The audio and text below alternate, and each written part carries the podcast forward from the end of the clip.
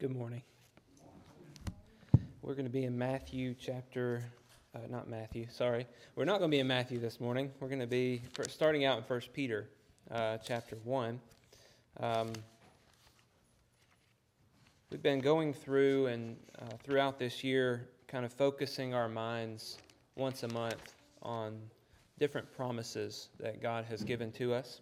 Uh, and so we're going to be talking about the last of the promises that we'll be studying this year. There's more promises uh, that that I didn't really have time to bring in. Of course, God's promises are more numerous than any of us have probably counted before. But uh, these these twelve have been fun to me uh, to look at, to study, to be thinking about, uh, to remind us of all the good things that God wants to give to us.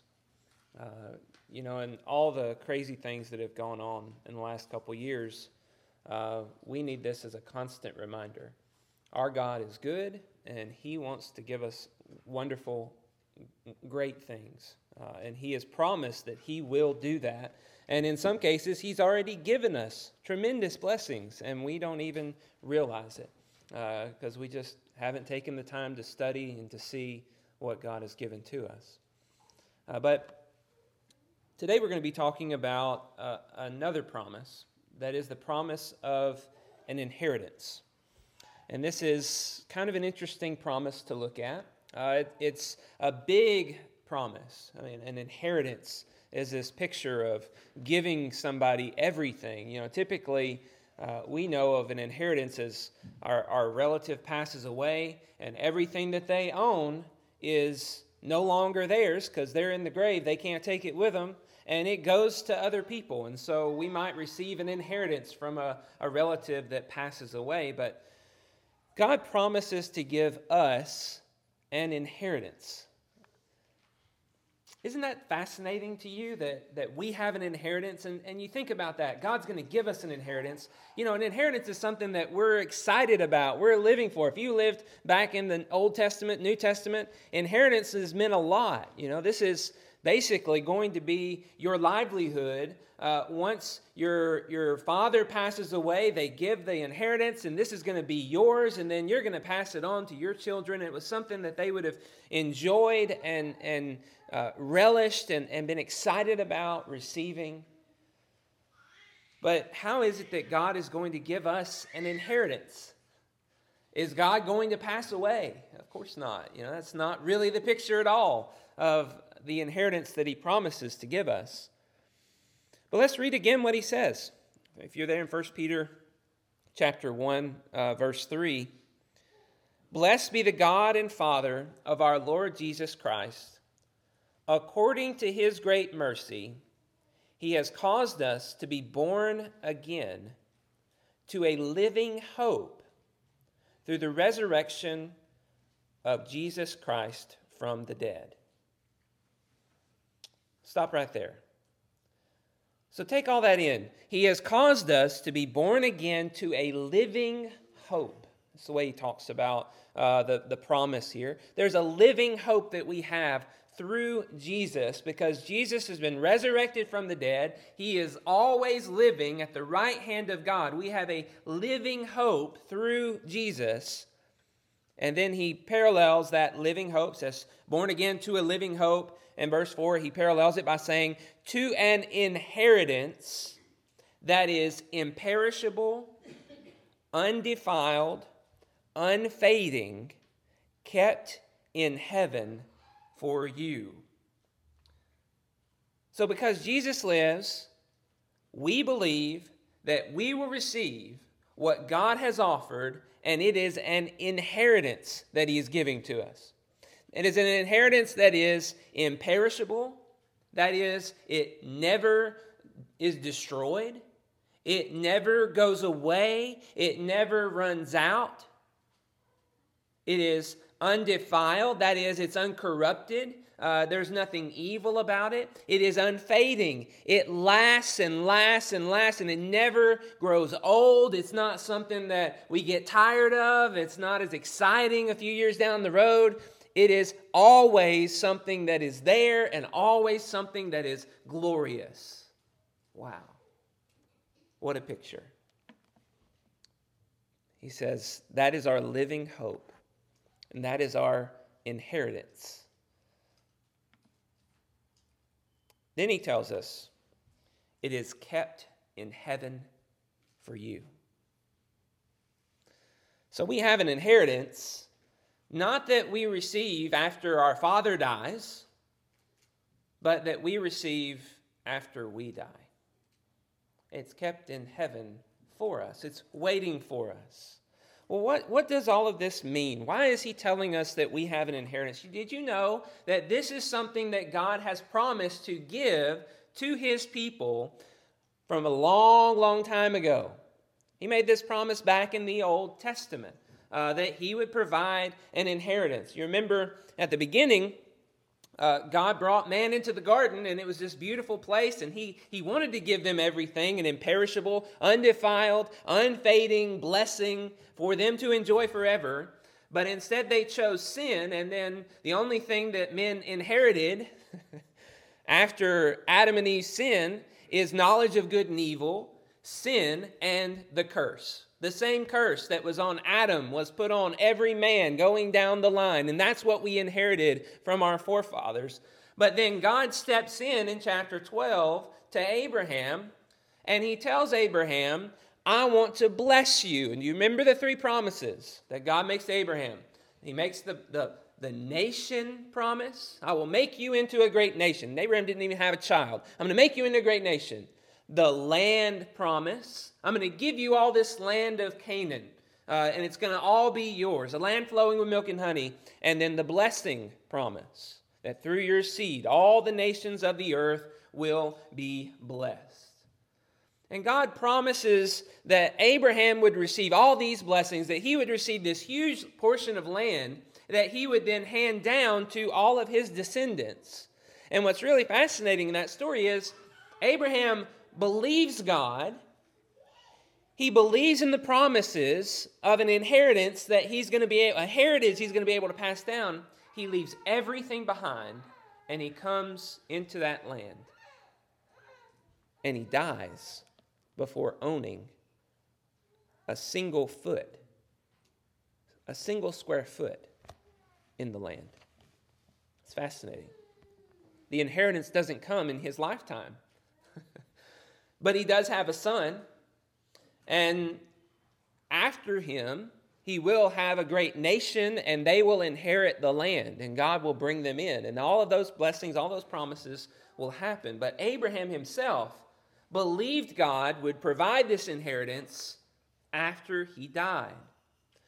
But what's also fascinating is in the book of Hebrews, we read that Abraham was looking forward to a city whose designer and builder is God, a city that has foundations. And that was going to be something that he would be given. Even though the promises didn't really mention anything about that, the Hebrew writer tells us Abraham was looking forward to that day when he would receive this wonderful inheritance after the life was over, that he would receive the city, that he would receive the land, that he would receive the blessings. All would be given to him because God had promised it to him.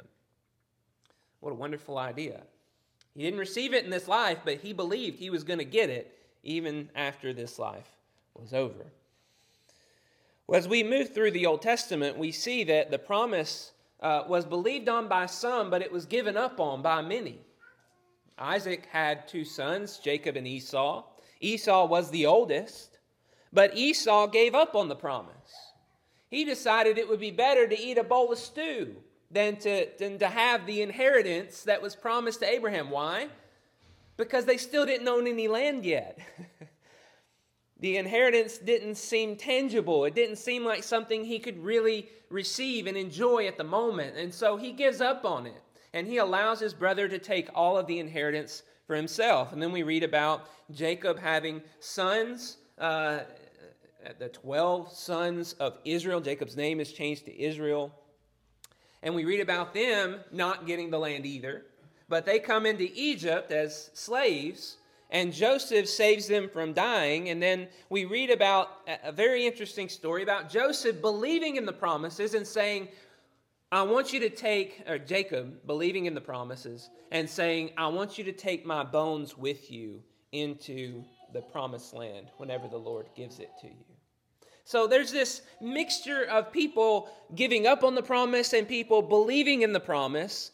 And whenever we get to Numbers, we see all Israel being brought out of Egypt and brought into this, uh, to the edge of the promised land. And God said, This is your land. You're gonna, I'm going to give it to you as I promised Abraham. And they don't believe in God. They refuse to trust God enough to go in and to conquer the land and to receive it as their inheritance. And so instead, the majority of them die in the wilderness. And then he goes on to give the remnant their inheritance. The promise that was made to Abraham does go to descendants of Abraham. They enter the land, they conquer the land, and they fill the land just as God had promised, so he delivered. So after that happens, uh, we read about them living in the land for a thousand, thousand years or so, and you're wondering, why are we talking about all this? Well, what's interesting is later on, they lose it again. Once again, they give up on the promises and they lose the inheritance, and it goes to foreign people. Lamentations 5 2. Our inheritance has been turned over to strangers, our home to foreigners, and we're like, well, why did God give it if later on it's just going to take it away? But God has something else in mind. It turns out all of that the promise of the land, the receiving of the land, the losing of the land was an image for us to understand that we need something else. We need a different kind of inheritance. And so God goes on from that point and he tells us that he is going to give the offspring an inheritance again. He's taken the, the, the, inheritance away and he says, I'm going to give it to you again. We go to Isaiah chapter 65 and we read about this very interesting promise where he says, uh, As the new wine is found in the cluster, and they say, Do not destroy it, for there's a blessing in it. So I will do for my servant's sake and do not and not destroy them all I will bring forth offspring from Jacob and from Judah, possessors of my mountains. My chosen shall possess it, and my servants shall dwell there. He says, I'm going to bring descendants of Jacob, offspring of Jacob, and they're going to possess my mountain again. There's going to be uh, another inheritance. It's going to be given to them again after they've lost it. But there's more to that. If you keep going in Isaiah 65, you read about that, that new mountains, the, the inheritance that's now going to be given. And this is what he says about it For behold, I create new heavens and a new earth, and the former things shall not be remembered or come into mind but be glad and rejoice forever in that which I create. For behold, I create Jerusalem to be a joy, and her people to be a gladness. I will rejoice in Jerusalem and be glad in my people. No more shall be heard in it the sound of weeping and the cry of distress. You see, in this promise that he makes, he says, I'm going to give them a new heavens and a new earth. And those former things are going to pass away. Uh, you're not even going to remember those things because this new heavens and new earth is going to be given, and they're going to be rejoicing forever, and they're not going to be weeping or crying or in distress any longer. This is a promise that God makes to his people. He calls it Jerusalem, but this is a promise that he makes to them that they will come into this new land, that they will possess it, and that it will last forever. Uh, another picture is in chapter 66. It says the same thing about the new heavens and new earth. As the new heavens and new earth that I make shall remain before me, says the Lord, so shall your offspring and your name remain. For new moon and to new moon, from, new, from Sabbath to Sabbath, all flesh shall come to worship before me, declares the Lord. So there's a picture here of a promise that God wants to give another inheritance to the offspring uh, that is imperishable, that is undefiled, and that is unfading. And that's the picture in that promise that was made in Isaiah 66. And we say, well, is that promise fulfilled? You look through time, you see the Babylonian captivity happen after Isaiah. The people come back into the land, and they're never given the promised land in the way that's described. It doesn't, it's not a new creation. It's not a new heavens. It's not a new earth. It's not totally transformed and land flowing with milk and honey. It's the same desert place it's always been. But whenever Jesus comes onto the scene, the Messiah comes in, he says, Blessed are the meek, for they shall inherit the earth. Very first sermon Jesus preaches, he points to the promise of another inheritance that is not the inheritance of the land of Canaan and the land of Israel, but is an inheritance of the earth.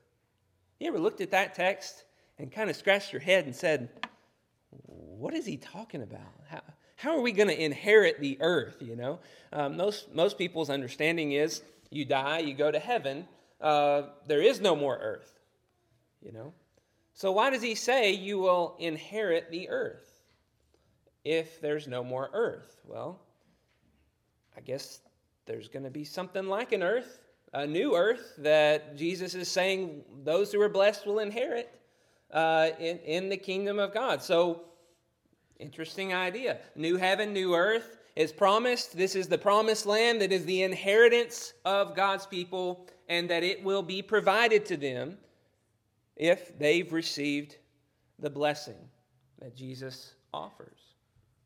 As we go throughout the New Testament, we read more about uh, the offspring of Abraham receiving an inheritance. We read about it a lot. Uh, but what's fascinating is, you know, as we read through this, we might think, well, I'm not an offspring of Abraham. You know, I'm not a, a Jew. I'm not an Israelite. Uh, I'm not connected to those promises. I'm a stranger of the promises that were made in the Old Testament because I'm a Gentile, is what, what the Bible calls us. But what we see as we go over to Galatians, if you want to turn there, uh, Galatians chapter 3. in verse 26,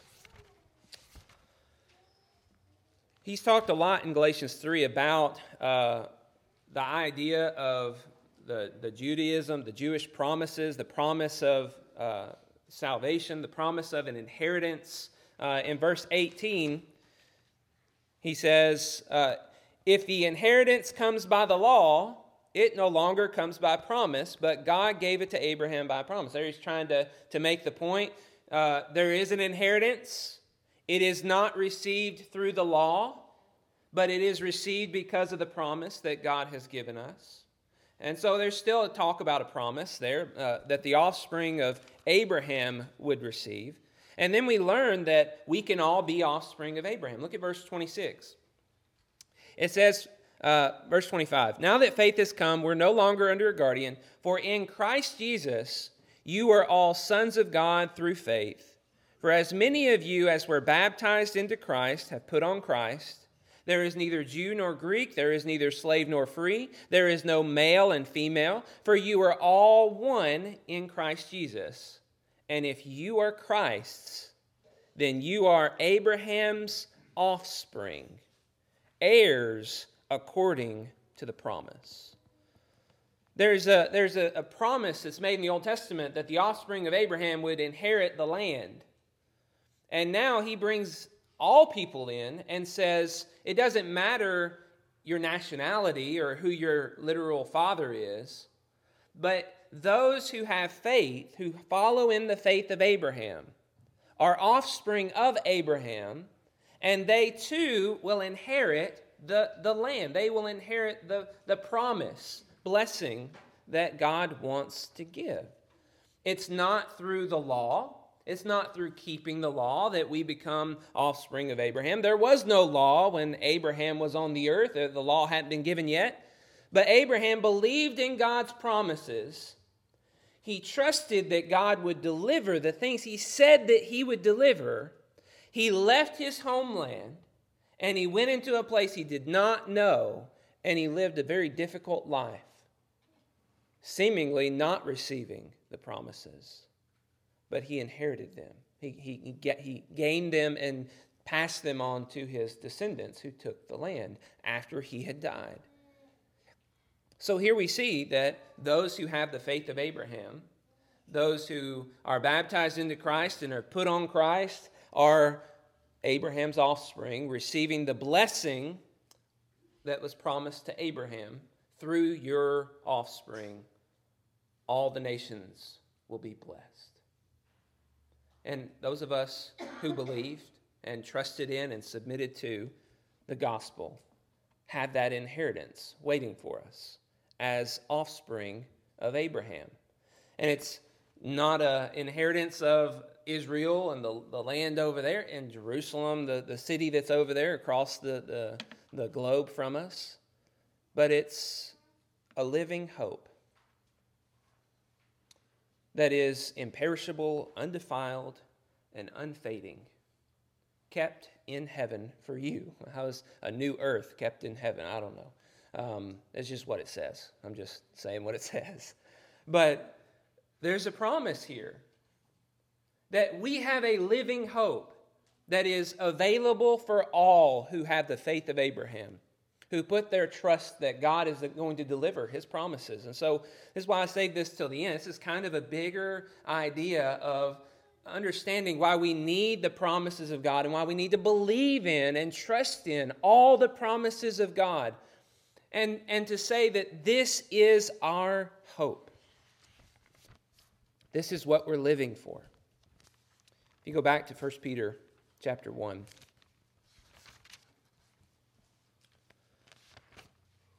You see, uh, according to his great mercy, he caused us to be born again to a living hope through the resurrection of Jesus Christ from the dead, to an inheritance that is imperishable, undefiled, and unfading, kept in heaven for you. Verse 5 Who by God's power are being guarded through faith for a salvation ready to be revealed in the last time. In this you rejoice Though now, for a little while, if necessary, you've been grieved by various trials, so that the tested genuineness of your faith, more precious than gold that perishes, though it's tested by fire, may be found to result in praise and glory and honor at the revelation of Jesus Christ. Though you have not seen him, you love him. Though you do not now see him, you believe in him and rejoice with joy that is inexpressible and filled with glory, obtaining the outcome of your faith, the salvation of your souls. See, this text is just all about the idea of we're rejoicing because even though we're going through trials now, we have faith in the promises to come. That God is going to give us exactly what He told us He will give us that there is an inheritance that is waiting for us. When this life is over, it's kept in heaven. Nobody's touching it. Nobody's going to defile it. No, nothing bad will happen to it. It is there, and we know it because God said it is there. And so, as we endure trials with faith, that God is still good, that He is still going to deliver on all the promises, that the treasure's still in heaven waiting for us, we know that it's there. We believe and we endure. You see how important the promises of God are to help us in our daily walk and the things that happen on this earth. It's all just walking through fire to be refined until the last day when the Lord returns and we rejoice in his returning with joy that is inexpressible. I love that picture. Because even though we haven't seen him yet, we believe that he's there and that he loves us. I'd like for you to have a picture of the inheritance and, and turn with me over to Revelation chapter 21. This is very fascinating as we've read in the Old Testament this promise of a new heavens and a new earth. In the New Testament, we're told about it. Uh, after the final judgment takes place in Revelation chapter 20, when we come into Revelation chapter 21, John is shown a new heaven and a new earth. The very thing that was promised back in Isaiah, the inheritance that is, is going to be given to those who are the offspring of Abraham. In verse 1, it says, Then I saw a new heaven and a new earth, for the first heaven and the first earth had passed away, and the sea was no more. Then I saw the holy city, New Jerusalem, coming down out of heaven from God, prepared as a bride adorned for her husband. And I heard a loud voice from the throne saying, Behold, the dwelling place of God is with man. He will dwell with them, and they will be his people. And God himself will be with them as their God. He will wipe away every tear from their eyes, and death shall be no more. Neither shall there be mourning, nor crying, nor pain any more for the former things have passed away. And he who is seated on the throne said, Behold, I am making all things new. Also, he said, Write this down, for these words are trustworthy and true. And he said to me, It is done. I am the Alpha and the Omega, the beginning and the end. To the thirsty I will give from the spring of water of the water of life without payment to the one who conquers the one who conquers, will have this heritage, and I will be his God, and he will be my son. But as for the cowardly, the faithless, the detestable, as for murderers, the sexually immoral, sorcerers, idolaters, and all liars, their portion will be in the lake that burns with fire and sulfur which is the second death. What a contrast. First of all, the picture of the new heavens and the new earth is that God is with them, God lives with them. He is wiping away every tear. That's just like the most beautiful picture uh, that the tears will be there, but they'll be wiped away. So, no more tears in heaven's the song we sing because God is going to wipe them away. There will be no more pain. There will be no more suffering. It's, it's all gone. It's all taken care of by God. Those things passed away with the old heavens and the old earth. In the new heavens and the new earth, all these things will be taken care of because He makes all things new. 1 Corinthians 15 tells us we have a new body that is waiting for us, that is an imperishable body uh, that, that is, is immortal. Uh, it doesn't suffer from the same things. In First John, it tells us it'll be like Jesus' body. I don't know all the details of any of that, but it's all new and it's all immortal and it's all glorious and it's all being provided for those who believe in the promise that God is giving them right here. And those who are waiting for the day when they get to inherit that blessing as the offspring of Abraham. So the question for us is, and there's a sense in which, as uh, we've talked about before, we, we already have that. It's a living hope. There's a new Jerusalem that is kept in heaven that's waiting for us that is ours if we believe and we are uh, part of the offspring. But this, I think, is telling us there's a sense in which we will fully experience and we will come into that new heavens and new earth, and all the old struggles will go away. What a beautiful picture that is. But at the end here, he contrasts it with those who are cowardly, those who are faithless, detestable, murderers, sexually immoral, sorcerers, idolaters, and liars. he says they're not going to receive this. The inheritance is not for them. Our world pretty much tells us this inheritance is for everybody. Doesn't matter who you are, what you've done, uh, what you believe. Heaven is for all people, everywhere, in every situation. Friends, I'm sorry, that's just not true. It's for those who believe in Jesus. And by believing, I mean they put their trust in Him. and they submit their will to God's will, saying, I will do what God wants me to do, not what I want to do. And that's the decision that we all have to make in order to receive this inheritance. We must make that decision and we must put away cowardly living. We have to be bold. That one's just shocking. It starts off with cowardly. Uh, we must put away faithlessness. Put away anything detestable that we're engaged in. Murdering, hopefully there's nobody here who's murdering, but uh, anger and malice and wrath against other people. Sexual immorality, sorcery, idolatry. We have to put away lying. Lying is not okay in the kingdom of God. For those who are submitting their will to God's will, they don't lie, they tell the truth.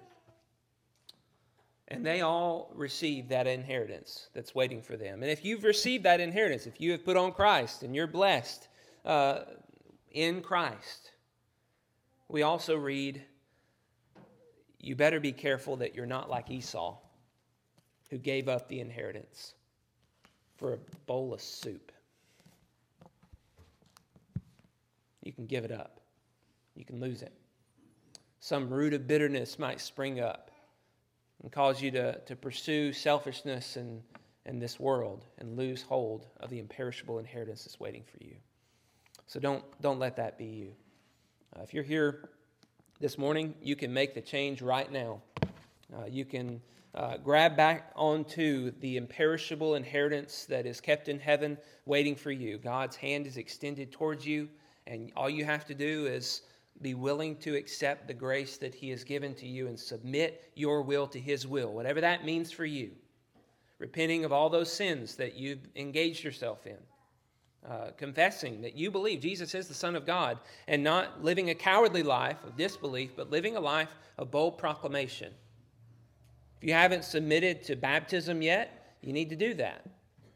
You need to be baptized into Christ to have all your sins forgiven and washed away. And if we can help you in any way to receive that, we want to help you. Please come as we stand and as we sing.